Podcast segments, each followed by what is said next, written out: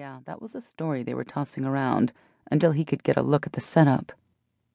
I haven't decided yet, he answered noncommittally, and Mannis's smile only widened.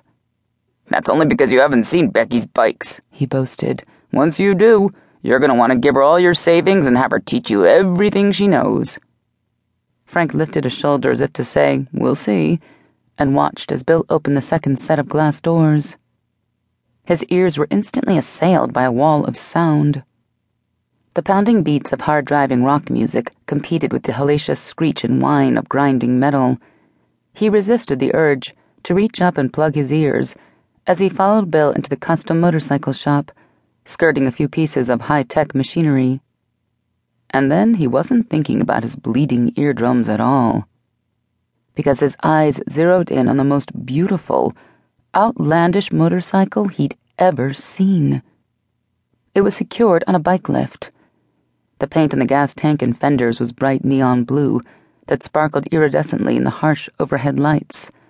It sported a complex looking dual exhaust, an outrageous stretch, and intricate, nearly whimsical front forks.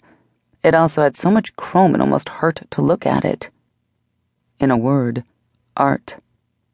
It made the work he'd done restoring his vintage 1952 Harley Davidson FL look like amateur hour. And just when he thought he couldn't be any more blown away, the sound of grinding metal slowly died down, and a young woman emerged from behind the bike with a grinder in one hand and a metal clamp in the other. He nearly swallowed his own tongue. This couldn't be. But obviously it was, because the instant the woman caught sight of them, she squealed, clicked off the music pouring out of the speakers of an old fashioned boombox, and dropped both tools on the bike lift before jumping into Bill's arms, hugging him tight and kissing his cheek with a resounding smack that sounded particularly loud in the sudden silence of the shop. This was Rebecca, Rebel Reichert, Wild Bill's little sister? Little being the operative word. If she stood two inches over five feet, Frank would eat his biker boots for dinner. He didn't quite know what he'd expected of a woman who ran her own custom chopper shop but it wasn't long blonde hair pulled back in a tight ponytail, intense brown eyes surrounded by lush dark lashes, and a pretty girl next door face that just happened to be his own personal weakness when it came to women. Something about that wholesome, all American thing always managed to bring him to his knees. Well, hell. Bill finally lowered her to the ground, and she came to stand in front of Frank, small, grease covered hands on slim, jean clad hips for some inexplicable reason, he felt the need to stand up straighter. It was probably because she had the same unyielding look in her eye that his hard ass drill sergeant always had back when he'd been in basic.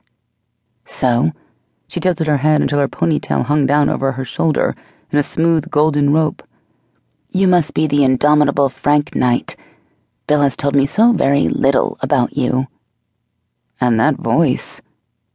It was soft and husky the type that belonged solely in the bedroom. Everyone calls me boss, he managed to grumble. I think I'll stick to Frank, she said with a wink, and for some reason, his eyelid twitched. After all, there can be only one boss around here, and I'm it. Now, I hear you want to get into the business of building bikes? I'm considering it. He couldn't help but notice the way her nose tilted up at the end, or the way her small breasts pressed against the soft fabric of the paint stained, long sleeved t shirt she wore. Key riced, man. Get a grip.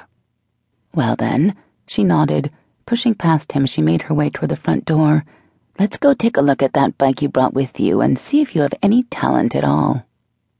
For a split second, he let his eyes travel down to the gentle sway of her hips before forcing himself to focus on a point over her head as he followed her back through the various machinery. Bill was right behind him which helped to keep his eyes away from the prize, so to speak, because the last thing he wanted was to get caught ogling the guy's kid sister. Talk about a no no of epic proportions, especially if he didn't fancy the idea of finding one of Bill's size 11 biker boots shoved up his ass. Once they reached the first set of glass doors, she pulled a thick pair of pink coveralls off a hook on the wall. Balancing first on one foot, then the other, she stepped into the coveralls and zipped them up before snagging a bright purple stocking cap from a second hook and pulling it over her head.